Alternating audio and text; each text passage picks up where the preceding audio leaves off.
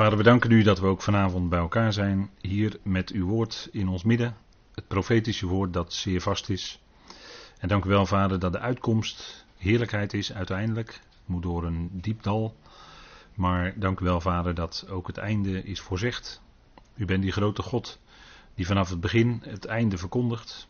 En ook waarmaakt wat u zegt, Vader. Dat laat zien dat u werkelijk God bent. En dat alle anderen die anders spreken in feite niets zijn.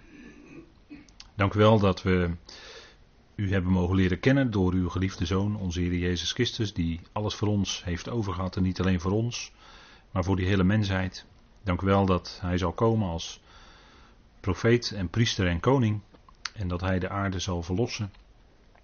Zowel in politiek opzicht als in religieus opzicht. Vader, en als het vanavond gaat over de religieuze verlossing van de aarde, dan moeten daar zeer ernstige gerichten op komen. Vader, ook dat is noodzakelijk om de weg vrij te maken. En dat koninkrijk, wat gestalte zal krijgen door uw zoon. En via Israël over de hele wereld zal komen. Vader, bedanken u dat we daarna uit mogen zien. En dat wij een eerdere verwachting zelfs hebben dan Israël. Een verwachting van de bazuin van God. Die zal klinken voordat al deze gerichten gaan komen. Vader, dank u wel voor die genade. We hebben het niet verdiend, maar u schenkt het ons. En we danken u dat we dat perspectief mogen hebben op u. We danken u dat u ons daarin zicht geeft. Wilt u ons ook vanavond zo leiden in de waarheid van uw woord. En geef dat het spreken tot uw eer mag zijn, tot opbouw. En geef ons een luisterend oor, een luisterend hart. Vader, ten diepste zit achter alles uw liefde.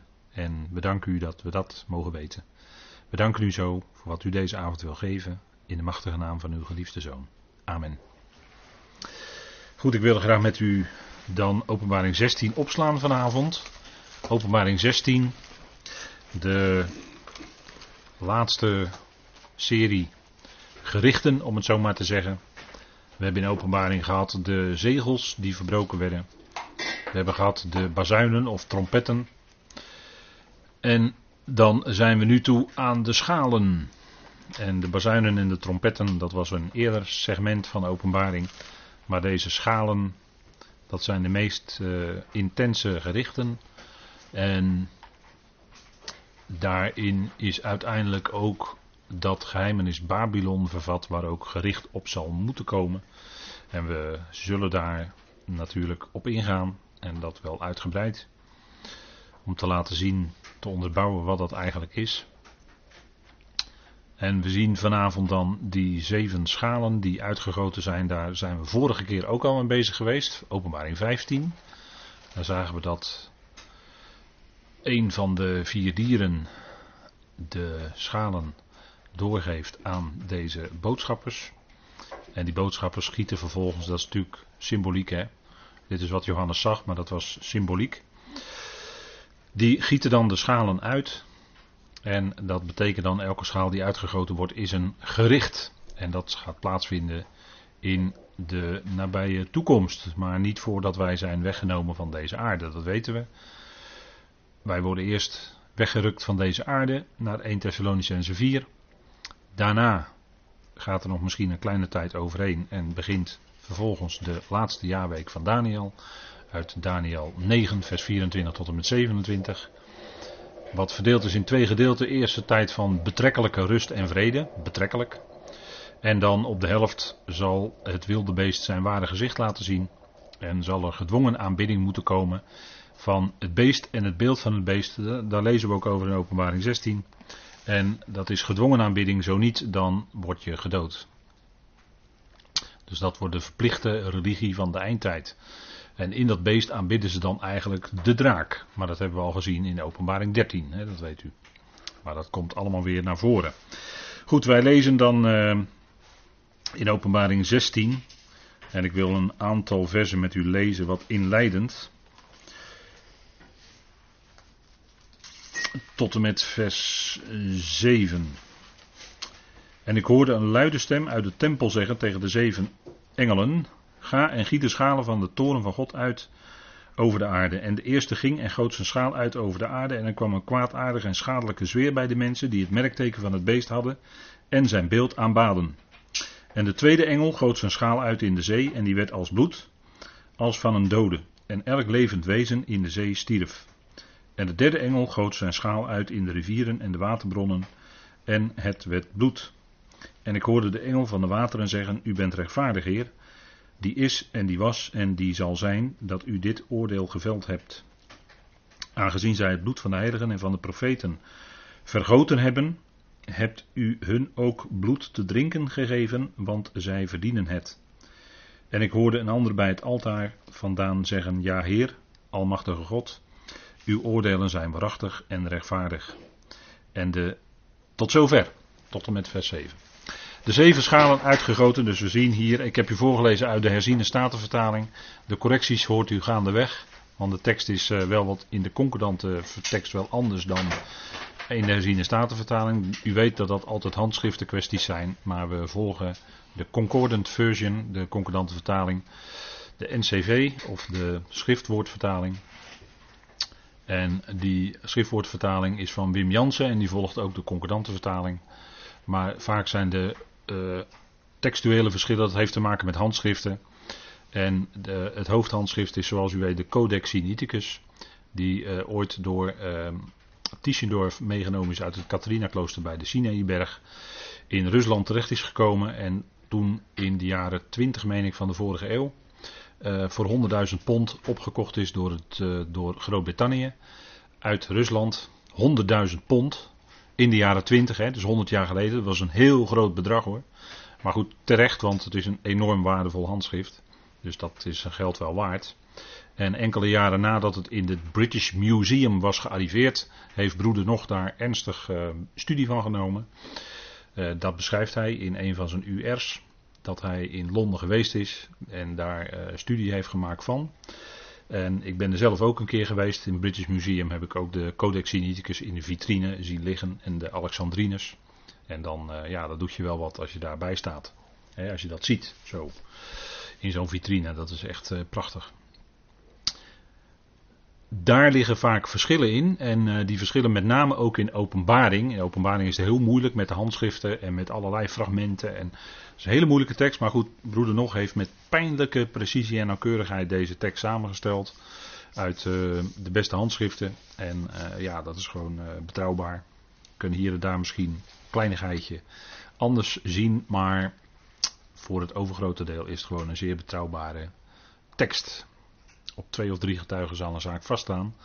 En er zijn twee of drie getuigen, hè, de Alexandrinus, de Sinaiticus en de Vaticanus. Maar die kan je nooit zien, want die is ergens onderin de. Onder het Vaticaan heb je, nou daar heb je van alles, maar daar heb je ook uh, opslag. Laat ik maar even tot die opslag beperken. Uh, daar heb je ook opslag en in die opslag is dat de Codex Vaticanus, maar daar kun je niet bij komen. Helaas. Anders had ik dat ook wel een keer opgezocht, maar dat kan dus niet. En verder heb ik in het Vaticaan eigenlijk helemaal niks te zoeken. Maar goed, zeven schalen uitgegoten, dus de verschillen in de handschriften. Uh, die komen we tegen. En er is een uitleg die zegt dat de zeven schalen eigenlijk uitbreiding zijn van de zeven bazuinen.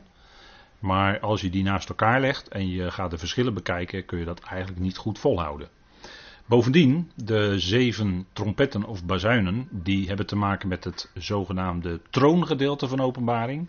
Dus de politieke verlossing van de aarde.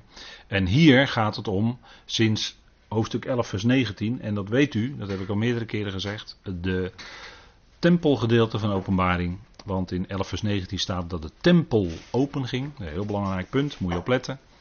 En dan begint het tempelgedeelte en dan gaat het dus om de religieuze verlossing van de aarde.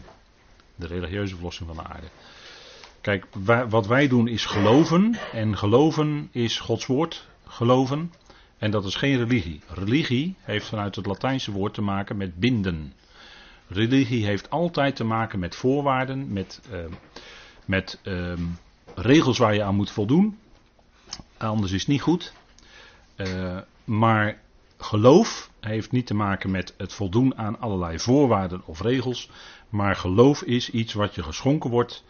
En God geloven, dat heeft geen enkele verdienste, want degene die niet werkt, maar gelooft in hem die de goddeloze rechtvaardig, zegt Romeinen 4, wordt zijn geloof gerekend tot rechtvaardigheid. En geloof heeft nu eenmaal, staat daar tegenover werken, hè, luid en duidelijk. Dus dan ben je gelijk klaar eigenlijk. Hè. Dan ben je los van de werken, los van welke binding of verplichting dan ook, want dat is religie altijd. Uh, en geloof onderscheidt zich daarvan en iedere echte gelovige van deze tijd is lid van het lichaam van Christus. Maar dan heb ik het ook echt over een gelovige. Hè? Iemand die Gods woord gelooft. En daar gaat het om. En dat geloof wordt ons gegeven. want uh, in de Filippenzenbrief zegt de apostel Paulus dat aan hen de genade is verleend. De genade is verleend. Niet alleen in hem te geloven, dat is dus genade, gratis, voor niets. Maar ook voor hem te lijden. Filippenzen 1, vers 29 is dat. Maar dat hebben we behandeld. Kunt u naluisteren op de studies Filippenzenbrief. Dus heel duidelijk, geloof is genade, wordt je door God gegeven en God geeft bovendien aan ieder een mate van geloof. En de een is gegroeid en de ander is wat verder gegroeid en de ander is nog wat minder ver gegroeid in geloof, maar God geeft aan ieder de mate van geloof. Dus ook voor wat betreft geloof zijn we volledig voor de volle 100% van God afhankelijk. Je kan je nooit beroemen op van wat ben ik toch een geweldige gelovige, wat geloof ik toch geweldig. Want dan dat roemen is leeg, dat is ijdel. Dat is roemen op vlees namelijk. Dan stel je jezelf in het middelpunt. Moet je altijd op letten hè, bij geloofsgroepen. Daar waar de mens langzamerhand in het middelpunt komt te staan, of steeds meer in, naar het centrum toeschuift, gaat Gods woord uit dat centrum vandaan en dan is het humaniteit. Dan, is de mensen, dan gaat langzaam zeker de mens centraal worden en gaat Gods woord opzij. En dat, dan krijgt de mens de roem en dat roemen is leeg. Zei Paulus ook tegen die Corinthiërs. Jullie roem deugt niet. Zij roemde, beroemde zich op mensen. Ik ben van Apollos, ik ben van Paulus. Zo hè. Nou, dat roemen, dat is gewoon niets. Dat is gewoon een ballon en een prikje in en dat is hier niets. dat is gewoon opgeblazenheid, daar heeft Paulus het ook over in die brieven. Het gaat om geloof. Geloof is dat je God betrouwbaar acht, dat je zijn woord gelooft en dan heb je het eigenlijk niet moeilijk meer, want dan kun je gewoon zeggen: ja, nee, het staat daar in Gods woord. Dus staat daar, dus dat is zo. Verder geen discussie mogelijk. Dus het staat daar, dus dat is zo. Dat is gewoon de waarheid. Dus dat staat dan buiten jezelf, hè? staat boven jezelf, buiten jezelf. Is ook absoluut, hè? Gods woord is absoluut de waarheid, staat boven ons. En wij mogen die waarheid geloven, dat is genade. Nou, dat, zo lezen wij de schrift, hè? En zo geloven wij ook de schrift. En dan u weet het, als je dan gelooft wat er staat, dan heb je ook wat er staat. En daar kun je op bouwen, daar kun je leven op bouwen, daar kun je op leven. En hier gaat het om de toekomst. En ook de toekomst is in openbaring nauwgezet voorzegd. Hè, met allerlei beelden, met allerlei symboliek. Hè, schalen, hè, dat zijn gouden schalen die in de tempeldienst gebruikt werden, in de tabernakeldienst. Uh, en eh, de tempel ging ook open hè, en die schalen die worden dan uitgegoten. En dat is dan eigenlijk een symbool voor het gericht wat God over de mensen gaat brengen. Zeven schalen. Op wie komen die, komt die inhoud nu eigenlijk terecht? als je openbaring zo leest, dan heb ik op deze dia even een aantal punten gezet. Um, op wie komt die inhoud van die schalen dan terecht? Nou, allereerst lezen wij op de aanbidders van het beest. Het wilde beest. Dat is dezelfde waarschijnlijk als de wetteloze. En die, die, zijn, die waren we in openbaring 13 ook al tegengekomen. En op hen die bloed van de heiligen en de profeten vergieten. Dat wordt in vers 6 genoemd, hebben we ook gelezen met elkaar. En die schalen die veroorzaken dat de mens gaat God lasteren en zijn naam lasteren. En lasteren, dat weet u hè, wat dat betekent. Dat is blasfemia in het Grieks. Het woord zelfstandig woord laster of lastering. En dat betekent schade verklaren. Dat wil zeggen, je wil met jouw verklaring die je aflegt iets of iemand beschadigen. Iemand of een naam wil je beschadigen. Dat is blasfemia. We kennen dat woord ook wel in het Nederlands blasfemie. Dat is hetzelfde woord natuurlijk. Dat is letterlijk het Griekse woord. En omvat dus die zeven schalen, dat omvat ook uiteindelijk de volledige vernietiging van Babylon. Babylon, het geheimenis Babylon. Daar zullen we natuurlijk nog op terechtkomen. Dus die schalen die uiteindelijk geven die ook het gericht over Babylon en dat gericht moet komen. En u weet het hè, als eenmaal het gericht over Babylon geweest is, dan is Babylon definitief verwoest. En het zal ook nooit meer daarna terugkomen. U hoort het goed hè, nooit meer komt dat terug hè, Babylon na dat gericht. Komt niet in de duizend jaar, komt ook niet op de nieuwe aarde. Het is definitief voor eens en voor altijd weg. Zal dan nooit meer terugkomen. Zo ernstig is dat gericht over Babylon. Jeruzalem is zoveel keer verwoest, komt elke keer weer terug. Als kern van het, het koninkrijk van Christus. Maar Babylon, dat is de stad die in openbaring ook tegenover Jeruzalem staat. Die zal verwoest worden en dan komt het ook niet meer terug. Dan hebben we nog een punt van wat ik daarnet al heel even noemde dat in openbaring 15 wordt gezegd dat een van die dieren, vers 7, openbaring 15, vers 7, en een van de vier dieren gaf de zeven boodschappers, want ja, het Griekse woord is angelos, hè, dan engelen, maar bij engelen hebben wij altijd een uh, wat vaag idee, maar het zijn gewoon boodschappers, zonder vleugeltjes. Zeven gouden schalen, gevuld met de gramschap van God, die leeft in de ionen van de ionen. En nu kun je je afvragen, ja, wie van die vier dieren zou nu eigenlijk die schalen aan die boodschappers hebben gegeven? Nou, dat is natuurlijk, dat wordt niet gezegd. Maar je zou misschien kunnen concluderen, waarschijnlijk is het niet die menselijke van die vier, die een beetje gezicht had van een mens. Waarschijnlijk ook niet het kalf, maar waarschijnlijk is het de, ja, de, uh, de, de gier, hè, de vale gier, of de, wat, wat dan soms vertaald wordt met adelaar of arend, maar dat is eigenlijk de vale gier in de schrift. Um, ja, dat, ja dat, op dat verschil tussen arend en vale gier ga ik nu even niet in. Maar waarschijnlijk is dat wel die vale gier, want die vliegt met grote wijde vleugels, uit, zien we in de natuur, door de lucht en die heeft dan een overzicht, die heeft een groot overzicht. En bij, uh, bij overzetting naar het beeld hier zou je kunnen zeggen, die heeft overzicht over de hele mensheid en die overziet dat en die zorgt er dan ook voor dat die schalen aan die boodschappers worden gegeven, zodat die boodschappers die schalen gaan uitgieten. Nou, dan hebben we natuurlijk ook nog de gestalte van een leeuw. Maar de leeuw is de leeuw van Juda. En die wordt meer genoemd in verband met de politieke verlossing van de aarde. Dus die komt ook niet in aanmerking. Ik geef het maar mee aan u. Het komt uit het concordant commentaar van broeder Nog. Wat ik nu net zei. Dus die heeft daar ook over nagedacht en die concludeerde dit. Maar goed, ik geef het maar door. Het staat er niet letterlijk, dus je zou kunnen zeggen we weten het niet inderdaad. Maar het zou een goede optie kunnen zijn. Bazuinen, trompetten. Zijn die vergelijkbaar met de schalen? Nou, ik heb u al daarnet gezegd.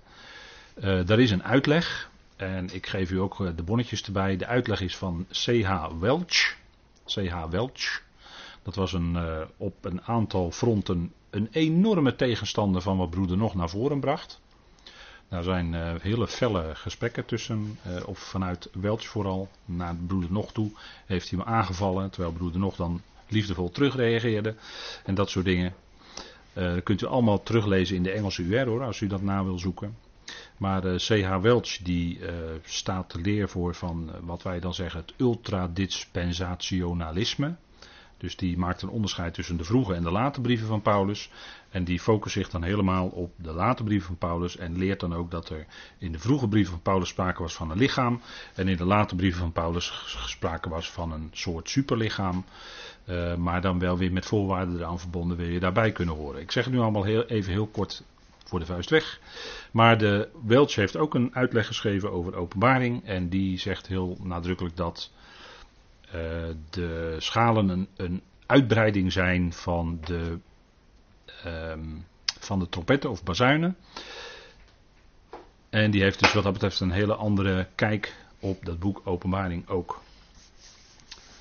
En Um, u kent waarschijnlijk wel het blad Amen. Het blad Amen, Peter en Hoyt de Slachter, die ik persoonlijk goed ken. Maar die volgen ook in hun blad, heel vaak CH Welch. Dus dan weet u de bronnen. Hè? Ik geef er maar even een keertje bij. Voor deze keer dan. In, de, in een uitleg dus, maar je kan beter kijken naar de contrasten. En we hebben al gezien dat het ene zit in dat troongedeelte van openbaring en het andere zit in het tempelgedeelte van openbaring. Dus daar zijn wel degelijk verschillen. En als je het naast elkaar legt, dan zijn die verschillen toch wel aanzienlijk. Dus het gaat toch om uh, andere momenten en andere fasen van Gods gerichten. Uh, dus dat zouden we toch apart bekijken en dat niet zien als een uitbreiding van. die trompetten zijn een uitkomst van het zevende zegel. Maar deze schalen zijn niet een uitbreiding van de zevende bazuin. Dat is weer wat anders. Dus dat kun je niet aan elkaar koppelen. Daar ligt wel degelijk een scheidslijn in openbaring. Goed, we hebben gezien dat die zeven boodschappers, die worden gezien in de hemel, met de laatste zeven plagen. En dan lezen wij dat Johannes hoorde een luide stem uit de tempel, daar hebben we hem dus, hè, de tempel. Die zegt tegen de zeven boodschappers. En eenzelfde soort tekst vinden wij in Jesaja 66 vers 6. Ik geef hem maar even bij, kunt u vergelijkend voor uzelf eens nalezen. Daar staat iets soortgelijks. Maar uh, de tempel in de hemel is natuurlijk niet wat u hier op dit plaatje ziet. Dit was de maquette van de tempel van Herodes. Dat is gewoon een aardse tempel, maar de tempel in de hemel is natuurlijk iets anders. En die tempel is opengegaan sinds openbaring 11 vers 19. En die luide stem komt dan uit de tempel. Dus daar gaat iets gebeuren. En we zagen dat de tempel twee keer geopend wordt. Dat zijn belangrijke punten. En de eerste keer, de opening, zag, wat is er dan te zien? De ark van het verbond. En als die, ark van het verbond zichtbaar is, nadruk ligt ook op dan mede het verbond, hè, is de zorg en de trouw van Yahweh voor zijn volk. Dus dan gaat het niet zozeer om ehm, ernstige uh, gerichten, maar dan gaat het om de trouw en de zorg van Yahweh voor zijn volk. Hè. Ark van het verbond wordt gezegd. Dus dat God trouw is aan zijn verbond. Israël verbrak dat verbond. Want dat verbond, dat oude verbond, was een huwelijk op de Sinaï. Waar de huwelijkse voorwaarden werden genoemd, om zo maar te zeggen. En het volk zei ja. En toen was het een huwelijk. Waarna het volk direct dat verbond al weer, heel snel daarna, het verbond weer ging verbreken. Want zij gingen andere goden achterna. Dat is een van de hoofdzonden. Is ook het eerste, eerste woord hè, uit de wet. Je zult geen andere goden voor mijn aangezicht hebben. Je zult je geen gesneden beeld maken. Ik heb wel, daar ben ik wel eens op ingegaan waarom dat daar staat. Maar je zult geen andere goden voor mijn aangezicht hebben. En wat deed Israël? Ze hadden wel andere goden voor zijn aangezicht. En toen zei de Heer: Mijn land wordt verontreinigd. Eruit. Dus ze gingen in ballingschap. Want zij hadden het verbond verbroken. Hè? Zo zegt Jeremia 11 dat ook. Dat volk had het verbond verbroken. Door hun overtreding van het eerste. En daarom moesten ze het land uit. En daarom zal de Heer later ook met hen treden in het nieuwe verbond. Wat ook weer gezien wordt als een huwelijk. Ik zal u mij tot bruid werven, zegt Hosea. Want Israël is de bruid. Hè? De gemeente kan de bruid niet zijn. Onmogelijk, staat ook nergens in de Bijbel. Het is een leer, als, de, als men zegt de gemeente of de kerk is de bruid, dan heeft men dat uit een hele grote duim gezogen. Maar het staat niet, staat niet in de Bijbel. Staat niet in de Bijbel. Je kunt dat niet terugvinden. De gemeente is het lichaam van Christus. Dat staat wel in de Bijbel. Vele malen. Bij Paulus. En Israël is de bruid. Dat staat ook in de schrift. En dat kun je wel terugvinden. En die twee dingen zouden dus niet met elkaar verwarren. Die lijnen moet je gewoon uit elkaar houden. Dan de tweede keer dat de tempel open gaat, is in openbaring 15 vers 5. Dat hebben we ook gelezen met elkaar. En dan staat er, daarna zag ik en zie de tempel van de tent van het getuigenis in de hemel werd geopend. Wat is het getuigenis? Ik heb het op dit plaatje erbij gezet. De tien woorden. Je zult niet, je zult niet, je zult niet, staat er dan hè. Het getuigenis.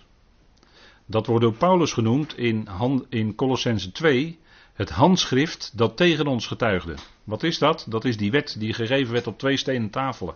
Dat bedoelt Paulus daar. En dat is ook mede door het kruis.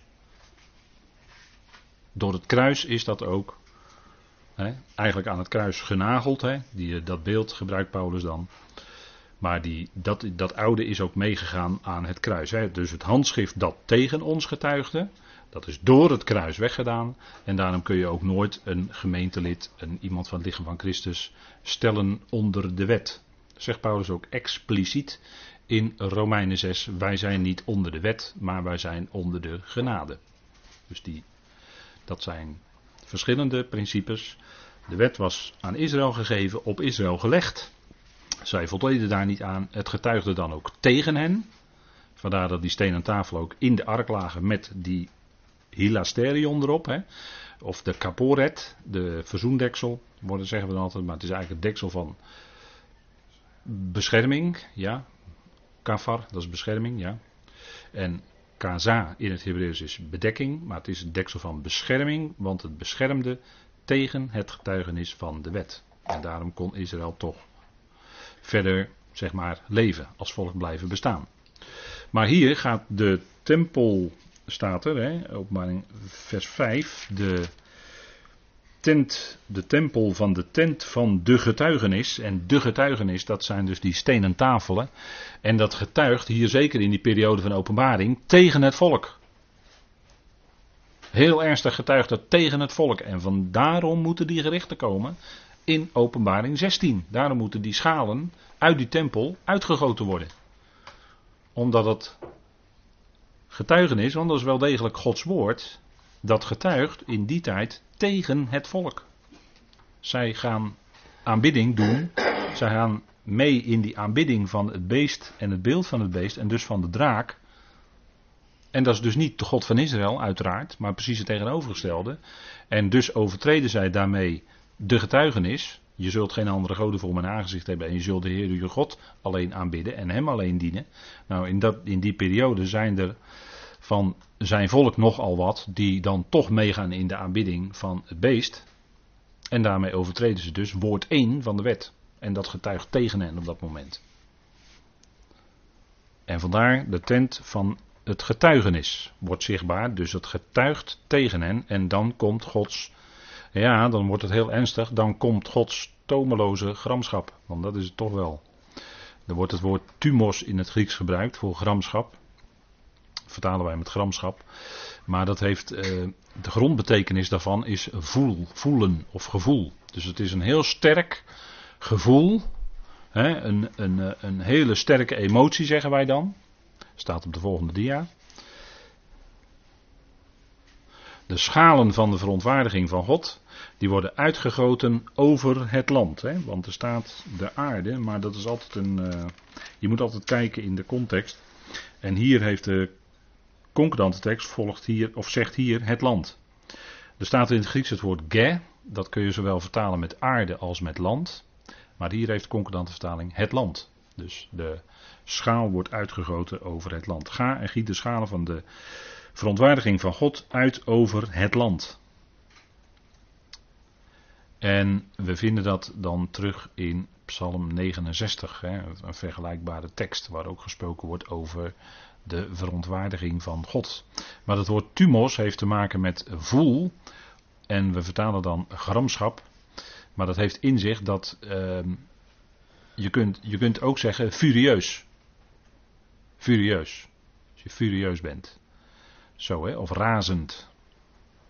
En dus bij God altijd, wordt zijn gramschap altijd uh, bepaald ten diepste toch. En ja, ik kan niet, misschien kun je niet zeggen getemperd, maar het wordt toch altijd, het heeft toch altijd de juiste maat. Hè? God weet altijd de juiste maat. Wij weten dat soms niet als mens. Uh, maar het gaat hier natuurlijk om wat God, God ingrijpt. En uh, hier, en tumos is dus een sterk woord wat voortkomt uit zijn verontwaardiging. Het komt voort uit zijn verontwaardiging. In uw vertaling staat altijd toren, maar we vertalen bij God verontwaardiging voor het woord orge. En vanuit die verontwaardiging komt deze tumos, die gramschap. En dan is het, uh, ja, dan is het hoogtijd. Dan is het, dan is het zover opgelopen. De, dat, het, dat, dat er een ernstig gericht moet komen. En dat woord gramschap wordt ook regelmatig in deze hoofdstukken gebruikt. Openbaring 15, vers 1 en 7 wordt het gebruikt. Openbaring 16. En openbaring 14 ook. En als het gaat om ons als leden van het lichaam van Christus, dan zouden wij niet furieus zijn, want dat is dan weer heel wat anders. We zouden niet furieus zijn, maar wij zouden dat afleggen. Laat maar even lezen. Het woord wordt ook gebruikt in Colossense 3, vers 8. Colossense 3, vers 8. Ja, en dan krijgt u toch weer even iets naar u toe voor de persoonlijke praktijk hè, van elke dag. Colossense 3, vers 8. Maar nu legt ook jullie dit alles af. Toren, gramschap, daar heb je hem. Gramschap. Kwaadaardigheid, lastering en vuile taal uit jullie mond. Dat zouden wij dus afleggen. Omdat als wij misschien boos zijn, dan, en we gaan het helemaal uiten en we, laten ons meeslepen door onze boze emoties, dan komen er allemaal verkeerde dingen uit onze mond. En hebben we later misschien spijt van. En, uh, of we gaan misschien zelfs uh, een handgemeen aan. Hè, maar dat soort dingen. Maar Paulus zegt daarvan, maar nu legt ook jullie dit alles af. Want het hoort niet bij de nieuwe mens. Hoort niet bij de nieuwe schepping. Toren, gramschap, kwaadaardigheid, lasting en vuile taal uit jullie mond. Hoort, hoort ook van, bij een van de werken van het vlees. Hè? In uh, Galaten 5 wordt het ook genoemd. En dezelfde tekst kunt u vinden in Efeze 4, vers 31. Maar die geef ik maar even bij. Maar wij, hè, als het hier gaat om Gods gramschap, dat is natuurlijk bij God. Maar als het gaat om bij ons mensen, zouden wij niet reageren vanuit de oude mens, maar wij zouden reageren vanuit de nieuwe mens. En dus deze akelige dingen afleggen. Geen lastering en vuile taal uit uw mond. kom er maar eens om. Bijgelovigen. Dat wordt soms nog wel eens wat. Uh, ja, vandaar dat Paulus dat ook zegt. maar goed, dat is even. Die kunnen we even meenemen dan. De gramschap van God wordt in openbaring zeven keer genoemd. Dus we zijn hier op een ernstig punt. Hè. Gramschap van God gaat om religie, het gaat om aanbidding. En dan zien we dat het niveau van de toren, van de gramschap, hoger is dan bij de politieke verlossing van de aarde. Als het gaat om religie, ja, dan gaat het natuurlijk om aanbidding. En de draak, de tegenstander, wil niets anders dan de aanbidding opeisen van de mensheid. Want dat wil die. En dat lezen we ook in openbaring 13. En dat lukt hem ook. dan is het een grote. Het is dan geen groene draak weliswaar, maar het is een grote rode draak. En die eist dan de aanbidding op van de mens, van de mensheid. Hè?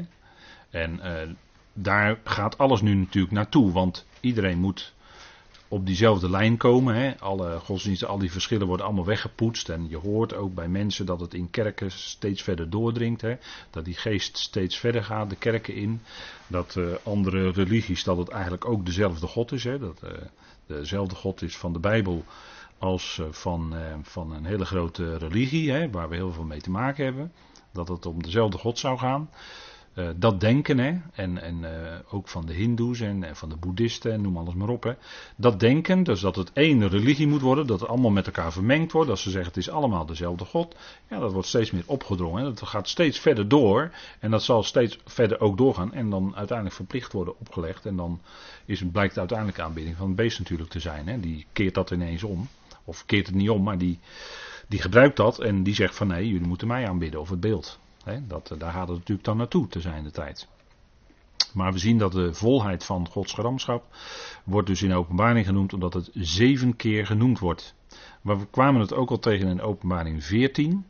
Dat was dan zeg maar de, eh, het gedeelte waarin ook gesproken werd over die aanbidders van het beest en het beeld van het beest. En we hebben ook gezien, daartegenover, tegenover de gramschap van God, wordt het woord ook gebruikt voor het furieuze van de draak openbaring 12.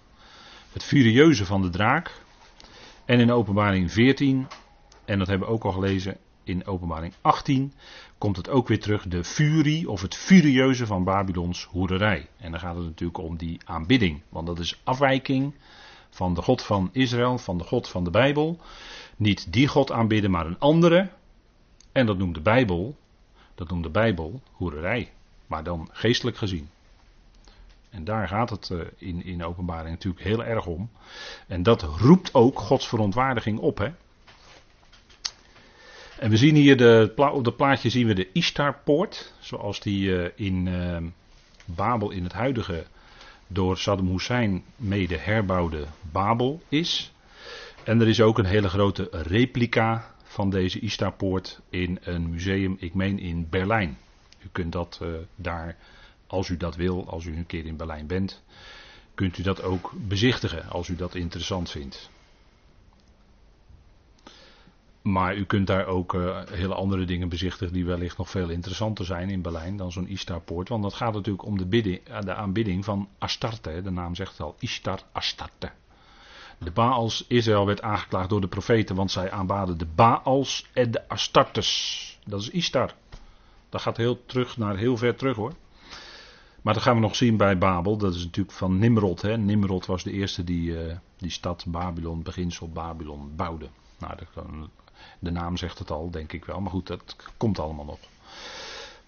Dus de Ishtarpoort, zoals die nu daar in Babel, in het herbouwde Babel is, hè, die beroemde hangende tuinen, die zijn er niet. Dat hebben ze nog niet voor elkaar, hoe, ze, hoe dat vroeger geweest is.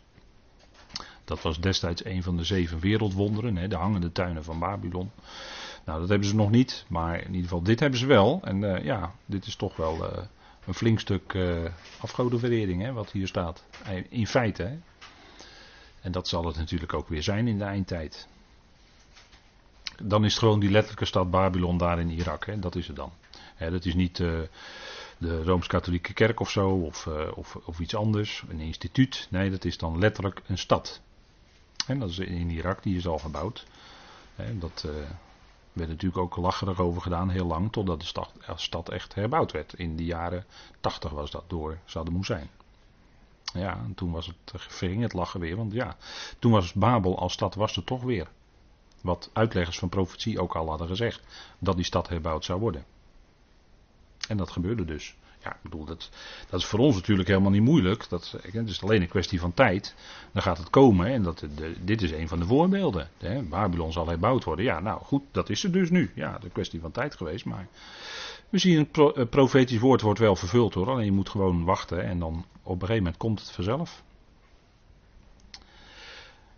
En dan zien we dat de eerste boodschapper gaat en die giet zijn schaal uit en dan staat er letterlijk naar binnen het land. Dus dan gaat het om het land. En waar denken we dan aan? Nou, dan binnen het kader van Gods woord is dat Israël, hè? het land Israël, waar nu de Joodse staat is dat land moet u dan aan denken.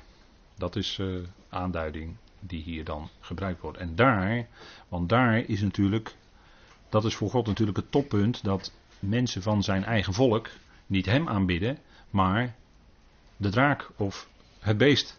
Dat is natuurlijk enorm, dat is ontzettend dat zij dat doen. na de terugkeer uit eh, de Babylonische ballingschap heeft uh, Israël uh, als volk zijnde, hebben ze nooit meer zo, zo die afgoden aanbeden als daarvoor. Dat was toen, toen daarna, is dat niet meer geweest. Hadden ze wel een judaïsme ontwikkeld hè, in Babylon, hè, vandaar ook de uh, Babylonische Talmud. Maar daar hebben ze dan een, een judaïsme ontwikkeld, om het zo maar te zeggen. Dus allerlei regeltjes hoe je de wet moet leven. En dan rabbi zus en zus zo zegt, rabbi die en die zegt. En die eh, andere rabbi heeft daar weer op gereageerd, die heeft het ook gezegd. Nou, dat is eigenlijk de Talmud. Hè. Dat is een stukje uitleg. En dan weer uitleg op uitleg, toelichting en discussie. En uh, zo is die enorme Talmud is helemaal opgebouwd. Hè. Nou, dat is in, uh, in uh, Babylon is dat allemaal begonnen. En dat heeft geleid tot het huidige judaïstische systeem, om het zo maar te zeggen. Waar Paulus later zich uit verlost wist. Daar schrijft hij ook over. Hè. Dat hij, die voor, dat hij een hartstochtelijk ijveraar was voor de voorvaderlijke overleveringen. Dat is het judaïsme, daar kwam die uit. We hebben het net met uh, ook uh, wat uitgebreid behandeld, omdat hij daar ook heel duidelijk erover schrijft dat zijn hele opvoeding in het judaïsme en alles wat hij was naar het vlees, fariseer enzovoort, dat acht hij allemaal als schade en drek. Dat zijn hele duidelijke bewoorden die hij daar gebruikt. Als verwerkt of als verbeurd achtte hij dat, omdat het was allemaal naar het vlees en in het vlees. En dat wordt door het kruis, wordt daar, is daar radicaal een einde aan gemaakt. Hè? En die nieuwe mens, ja, dat is Christus in hem en die is helemaal los van dat judaïstische verleden. Helemaal los van dat verleden. Dus dat ging helemaal aan de kant, hè, dat judaïsme in zijn leven. Dat speelde helemaal geen rol meer bij Paulus. En daarna was het, wilde hij hem kennen en de kracht van zijn opstanding. Dat zijn enorme tegenstellingen zo in Filippenzen 3. Maar dat moet je wel meenemen. Hè? Dat moet je wel meenemen. Nou, die eerste die schiet dus de schaal uit over het land. Hè? Dus mensen van zijn eigen volk, notabene, die gaan dan met behoorlijke grote getalen gaan dus toch dat beest aanbidden. En dat leidt tot gericht. En dan staat er, en er kwam, openbaring 16 vers 2, en er kwam een kwade en boosaardige zweer bij de mensen die het merkteken of het embleem van het beest hadden en die zijn beeld aanbaden. En er is natuurlijk al heel veel over gediscussieerd en gedaan wat nu precies dat merkteken van het beest is. Hè. Het getal van zijn naam is 666. Maar uh, wat is dat merkteken? Um, ja, er is natuurlijk een mogelijkheid, maar dat is een mogelijkheid. Een RFID-chip, daar hebben we wel eens eerder over gehad in deze studies. Die aangebracht kan worden op de rechterhand en op het voorhoofd. En in zo'n chip daar zitten allerlei elektronica, schakelingen. En dan kun je dan iemand helemaal mee eh, laten betalen en toegang verlenen of niet. En uh, afsluiten van betalen en afsluiten van bankrekeningen. Daar kan je alles op registreren, kortom. En dan kun je iemand uh, dus afsluiten of, uh, of iemand toegang verlenen. Zo'n RFID-chip zijn uitgebreide proeven meegedaan. Is allemaal op mensen in Zweden enzovoort ook al uitgebreid uitgetest op duizenden mensen. En dat werkt gewoon heel goed. Er zijn ook mensen in Nederland die het heel erg voorstaan. Maar of dat het is, dat embleem van het beest, dat weten we niet. Dat zal blijken in de toekomst. Uh, in een land als China hebben ze bijvoorbeeld op straat heel veel camera's. En dan kunnen ze precies registreren of jij over een, uh, over een zebrapad of jij door rood loopt. En dat wordt allemaal geregistreerd. Die, met gezichtsherkenning weten ze wie jij bent. En dan wordt geregistreerd achter jouw naam, hè, zeg maar het, bij het Chinese BSN-nummer, wordt dan geregistreerd. die is één keer, twee keer, vijf keer door het rode licht gelopen. Of die heeft vijf keer een riskante lening aangegaan. Die krijgt geen toegang meer tot leningen. Dat is een slecht persoon. Zo gaat het in China al, hè. Dus heb je die hele RFID-chip niet meer nodig. Maar dan gaat alles gewoon op gezichtsherkenning. Zover is men al. dus we hoeven wat dat betreft soms echt geen illusies te maken. En uh, ik weet niet of dat u het weet, maar in Nederland, let er maar eens op, maar hangen heel veel cameraatjes hoor. Overal hangen cameraatjes, ook in Nederland. En ze kunnen in Nederland ook van minstens vijf jaar terug al uw autobewegingen nagaan. Weet ze precies waar u allemaal geweest bent met uw auto. Misschien wel tien jaar. Dus maak u maar geen illusies over dingen dat u. Uh, hè, maar als dus in de tijd, dat is nu nog niet, maar als in de tijd komt dat, om het zo maar te zeggen, de hele zaak klem gezet moet worden, dan kan dat gewoon. Want zijn, de meeste landen zijn er al helemaal op voorbereid. En dat is allemaal in stilte gegaan, onder het mom van beveiliging, veiligheid. Hè, al die terroristen overal, daar moeten we ons tegen beveiligen. Dus er komen overal camera's, wordt allemaal geaccepteerd. Allemaal vergaande wetgeving wordt aangenomen. Zowel in Amerika als in Europa. U weet allemaal hoe het gegaan is. Als u wat overleest en je let erop, dan weet je dat. En dat is allemaal. Dus uh, het is een kwestie van tijd en er is een paar druk op de knop en iedereen zit in de klem. Dat is gewoon. Zo, dat, uh, zo is de wereld van vandaag in elkaar. En dat is helemaal niet om u bang te maken, want wij hoeven echt niet bang te zijn, want het gaat pas allemaal echt gebeuren. Dit is natuurlijk in openbaring, we zitten al heel ver in openbaring nu, is natuurlijk als wij weg zijn. Pas dan gaat die, gaat, slaat de val, het klapnet, hoe je het ook noemen wil, slaat dicht. En dan zit iedereen gewoon in de val. Dat, zo is het wel natuurlijk. Het is misschien negatief om het zo te vertellen, maar het is wel zo dan. Hè? Dan eh, kan je gewoon geen kant meer op totale controle door de overheid. Big Brother is watching you. Ja, dat was, uh, zeiden ze, ja, nee, het zal zo vaak niet lopen hoor, zeiden ze tien jaar geleden. Nee, die RIVJ-chip christenen, jullie hoeven daar helemaal niet zo druk over te maken, joh, dat loopt allemaal zo vaart niet. Nee, maar nu zijn we wel zover, technisch. Diep dus wel zo'n vaart, alleen ja, dat natuurlijk moet allemaal een beetje gesust worden, hè.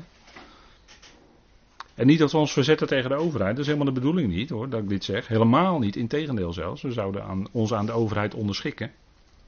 Maar God zorgt er wel voor dat we tot het moment dat hij bepaalt, die bazuin, tot dat moment zullen we gewoon kunnen leven. En ga die, klap dat niet dicht zoals het hier in openbaring staat, want dat is pas later. Maar wat gebeurt er nu met die aanbidders van het beest? Die dachten misschien, doordat ze dat embleem van het beest hadden geaccepteerd, en dat ze dus daarmee in het systeem zitten, dat ze dus niet bang zijn dat ze hoeven te zijn dat ze gedood worden. Ze dachten misschien daarin wat rust te kunnen krijgen, maar in openbaring 14, als we even één bladzijde terugslaan, staat dat zij geen rust hebben. Aanbidders van het beest, die hebben in die tijd geen rust. Openbaring 14 vers 11. Er staat, en de rook van hun pijniging, let op hè, ik heb dat met u besproken, de rook van hun pijniging stijgt op tot in de eonen van de eonen. Dus ze worden niet voor alle eeuwigheid gepijnigd. Dat staat hier ook helemaal niet. Dat hebben we toen besproken. En zij die het beest en zijn beeld aanbidden, hebben dag en nacht geen rust. Als iemand die het merkteken van zijn naam ontvangt. Hier zien we de volharding van de heiligen. Hè? Dus degene die dan niet daarin meegaan, die volharden. En die willen dus niet dat embleem, maar degene die dat wel doen, en dan met name degene van het volk Israël, die dat wel accepteren, dat, dat merkteken, die zullen geen rust krijgen, want wat gebeurt hier? Zij krijgen een boosaardige zweer. Nou, ik weet niet of u ooit wel eens een zweer heeft gehad, maar dan heb je geen rust hoor. Dat is heel, heel erg vervelend. Dan heb je geen rust, dan heb je pijn, dan heb je s'nachts uh, wakker oplopen, uh, pijnscheuten, koorts, weet ik het. Dat is heel akelig. En hier komt er een zweer die echt heel erg akelig is hoor. Nog meer dan wat u misschien, hoop ik niet, maar misschien heeft u dat gehad. Maar wat hier komt is nog veel erger. Kwaad, wordt het woord kwaad en boosaardig bij gebruikt. Hè? Let op die dubbele, dus zowel het woord kwaad als het woord boos staat erbij. Zo'n zweer. En die krijgen die mensen die wel dat merkteken van het beest, dat embleem van het beest hebben geaccepteerd. Moet je nagaan hè, wat er dan gebeurt. En die krijgen dus geen rust. Want uh, hun gezondheid is aangetast. Door die zweer. En, en dat, is, dat is een stuk, ja, aan je vlees is dat een stuk uh, verderf om het zo maar te zeggen. En daar zit natuurlijk wel, dit is letterlijk, dit is letterlijk, want er zijn natuurlijk altijd mensen die dan zeggen: nee joh, dit moet je niet letterlijk zien. Dit is allemaal, dit moet je symbolisch zien. Want het is net als de tweede dood. Hè, dus niet letterlijk, moet je ook symbolisch zien. Is niet echt dood, maar dat is een proces waar je doorgaat. Nee, nee, de Bijbel moet je eerst letterlijk nemen. Als het kan, letterlijk nemen. En als het echt niet anders kan, dan zou het kunnen zijn dat het beeldspraak is. Zo moet je de Bijbel lezen. Anders dan kun je alle kanten mee op en kom je dus niet bij het waar uit. Maar dit hebben geen enkele reden om te veronderstellen dat dit niet letterlijk waar is. Hè? Hoe ernstig het ook is, hoe vervelend dit ook is, dat de gezondheid van mensen wordt aangetast. Dat is heel, dat is heel akelig. Maar dit, dit, is, dit is iets wat letterlijk gaat gebeuren. Ze hebben dan geen rust. En natuurlijk zit daar, zit daar wel, kan je daar wel iets geestelijks uit verstaan. Want kijk, die mensen die zijn zo ver gegaan dat ze dat beest aanbieden en het beeld. En dat heeft natuurlijk wel te maken met het feit dat ze innerlijk, innerlijk, zit, dat, zit er iets bij een mens, ja, innerlijk klopt er iets niet. Dat hart, hè. Dat hart van de mens, als een mens niet gelooft, als het hart niet gereinigd is, dan, zit er van, dan kan er van alles in dat hart zitten van binnen. Het verderf, het uh, uh, verrotting, zeg maar, om maar zo'n heel zwaar woord te gebruiken. Maar dat, dat zit in het hart van de mens. En we zien dat het hier met die zweer wordt dat in feite aangeduid. Hè? Dat die mensen zo diep gezonken zijn dat, het, dat er zo'n gericht moet komen. En, en dat is wat ze dan ook werkelijk zullen zien, want zij lasteren de naam, hè? zij lasteren God. Dus zij zien dat wel degelijk als iets dat van God komt en wat God teweeg brengt op dit moment. Dat zien ze wel degelijk. Hè? Dat zij daarin ja, toch uh, iets ondervinden. Dat ze iets ondervinden. He, dat, dat is met name in die tijd, als, het, als men zo ver gezonken is. En we zien ook in, in onze tijd, he, het, is, uh, het, lijkt al heel veel op de dagen van Noach. Als in de dagen van Noach, dat de mens steeds verder afzinkt naar een heel bedenkelijk wetteloos niveau. want uh, ja, als het gaat om de normen en waarden die wij kennen vanuit de schrift, En je gaat nu om je heen kijken in de wereld, dan zie je dat daar heel veel, laat ik maar zeggen, verwarring over is. Hè. Moet ik u één ding noemen? LHBTI? Ja? LHBTI? Man, vrouw, transgender. Ben ik nu wat duidelijker? Ben ik nu wat duidelijker? Ja. LHBTI. Dus daarin zie je dat het door elkaar is gehusseld, die dingen. Die bijbelse dingen worden door elkaar gehusseld. En er is geen duidelijkheid meer hoe het zit. Ja, de Bijbel is duidelijk hoor. En als je dat volgt, is het ook duidelijk. Dan heb je geen probleem. Maar omdat het licht. Het licht is sinds de verlichting uitgedaan. En heeft de mens zich gewend tot zijn eigen ratio, tot zijn eigen reden dat werd de maat van alle dingen, wat de mens zelf kan, eh, wetenschap, wetenschap enzovoort. dat heeft ook te maken met de manier waarop je wetenschap eh, doet. maar eh, sinds de verlichting zie je dus dat alles is op alle terreinen is verduisterd geworden. En men weet gewoon niet meer hoe het zit. Men is in verwarring op, op alle. je kan het niet zo gek noemen of men is in verwarring erover. Maar juist over deze fundamentele dingen van de mensheid, daarin zien we dat vandaag de dag ook veel verwarring is.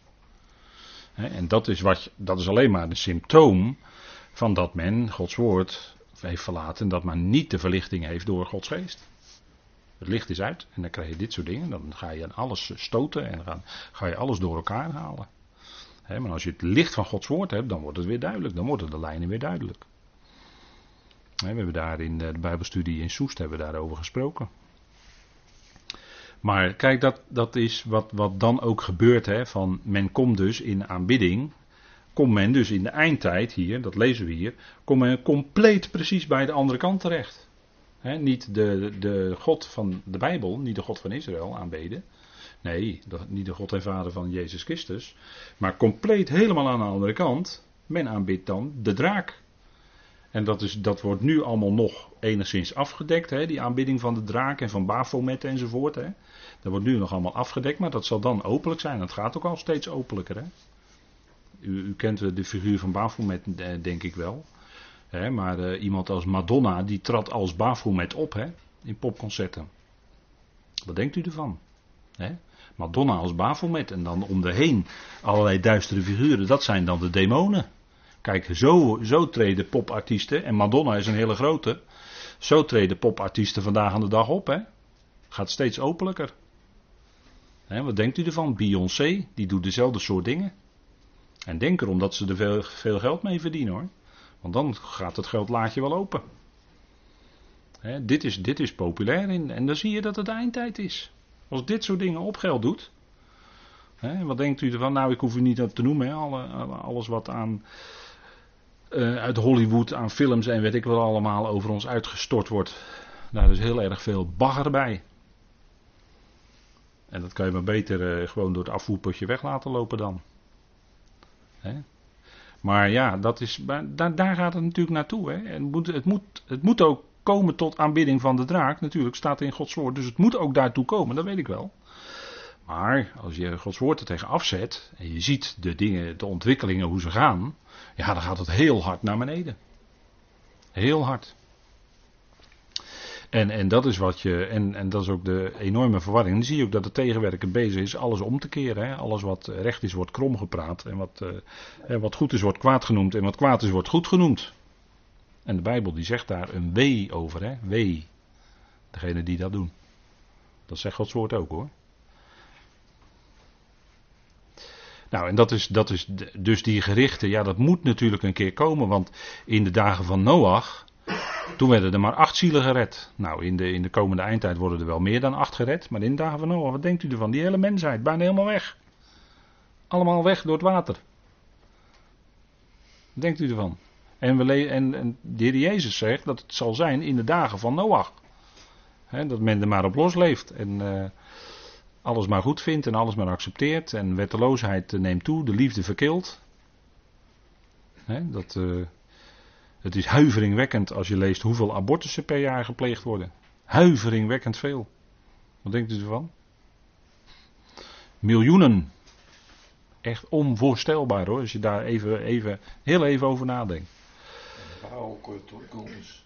En de Baalcultus. Jawel. Jawel. Ja. Baalcultus, ja. Er worden graanoffers en uh, aan de baal gebracht enzovoort. Hè. De, de vallensymbolen staan uh, natuurlijk overal. Hè. De vallensymbool, dat is zo'n dat is zo'n zo'n obelisk. Hè. Dat is eigenlijk een vallensymbool. Dat is uit de baalcultus. Nou, dat staat toch bij, de weet je toch, bij het Witte Huis. Als je daar de president geïnaugureerd wordt, dan kijkt hij naar zo'n vallensymbool. Daar. 555 inch of mijl, weet ik het, wat is het, 555 maat boven de grond en 111 onder de grond. Hè? Dus 666 die uh, vallen daar in, uh, in Washington. En in, uh, in Vaticaan staat precies hetzelfde. Staat ook zo'n, dat is ook zo'n naald, zeg maar. Dat is precies hetzelfde. Maar dat is gewoon de Baal-cultus. U zich niet hoor. Wordt ook uitgebreid gedaan binnen de vrijmetselarij. Ook de Baal-cultus. Allemaal hetzelfde, dus dat soort rituelen. Wat denkt u ervan? Hè? Hoeveel mensen er uh, daarin verwikkeld zitten. Hè? Prins Philip van Engeland is de hotemethode van de vrijmetselarij van de wereld. Dat is de hoogste loge en hij is daar de hotemethode van. Prins Philip. Vergist u zich niet hoor. Koningin Elisabeth is een druïde. Ja, dat zijn. Kijk, dat, dat is de geestelijke kant. Ik belicht nu heel even de geestelijke kant van hoge mensen in hoge posities, hè, waar wij dan tegenop kijken. En dan kijken we naar de tv, is allemaal leuk. En uh, loopt ze met de tasje zo enzovoort, weet u wel. Hè, koningin Elisabeth, maar iedereen moet wel precies doen wat zij zegt hoor. Denk erom dat dat een dame is. Maar uh, haar man is dus gewoon uh, de, de, de hoofdgrootmeester van de vrijmetselarij. Van, eigenlijk van de wereld, zeg maar. Want dat is de hoogste loge in Engeland. En die zoons die zitten daar natuurlijk ook bij. Van, Charles die zit daarbij. En denk erom dat die zoons er ook bij zitten. Vergis u zich niet.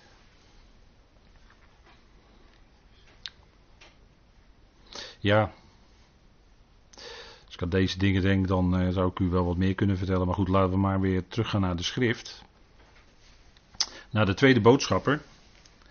De tweede boodschapper die goot zijn schaal uit in de zee. We hadden net in het land hè, en nu in de zee. En die werd als bloed. En dat hebben we eerder gezien in de geschiedenis. Dat was de eerste plaag in Egypte. Egypte is ook een beeld van de wereld natuurlijk in de Bijbel.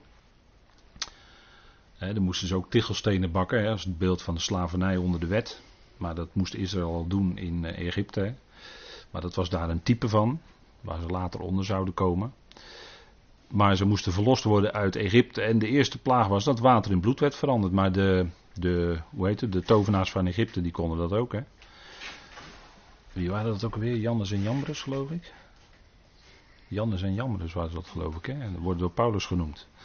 Nou, die tweede boodschapper die goot zijn schaal uit in de zee en die werd als bloed als van een dode. Hè? Dus niet uh, bloed van wat wij kennen, stromend bloed, maar uh, bloed zoals dat is in een dode. Dat bloed.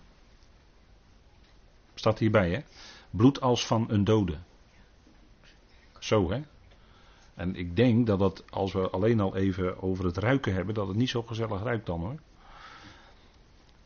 En elke levende ziel, dat is dan het gevolg ervan, en elke levende ziel in de zee stierf. En ik wil er even af zijn om welke zee het hier gaat. Misschien de Middellandse Zee, dat zou kunnen. Maar misschien is het meer, dat, dat weet ik. Misschien is het ook oceaanwijd of zo, dat, dat weet ik niet. Dat, dat blijkt niet duidelijk uit deze beschrijving hier. Um, maar in ieder geval is wel een duidelijke heenwijzing ook naar de plaag van Egypte, waar ook water in bloed werd veranderd door Mozes.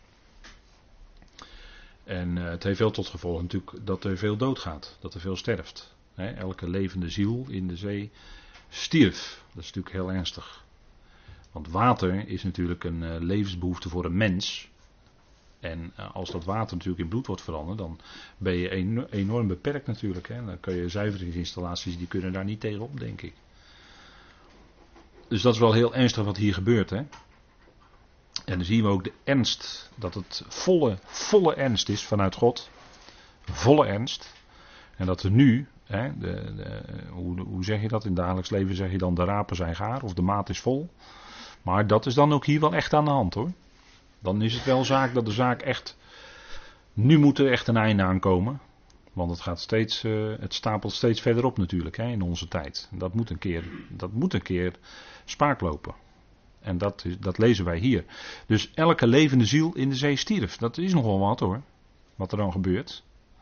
En, en dat zijn natuurlijk. Dat zal men dan ook wel beseffen. Dat het aanwijzingen zijn vanuit God dat deze dingen gebeuren. Deze natuurverschijnselen, om het zo maar te zeggen.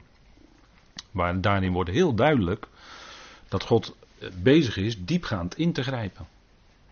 En, en dat zal nog verder duidelijk worden als we het vervolg van openbaring met elkaar gaan bezien.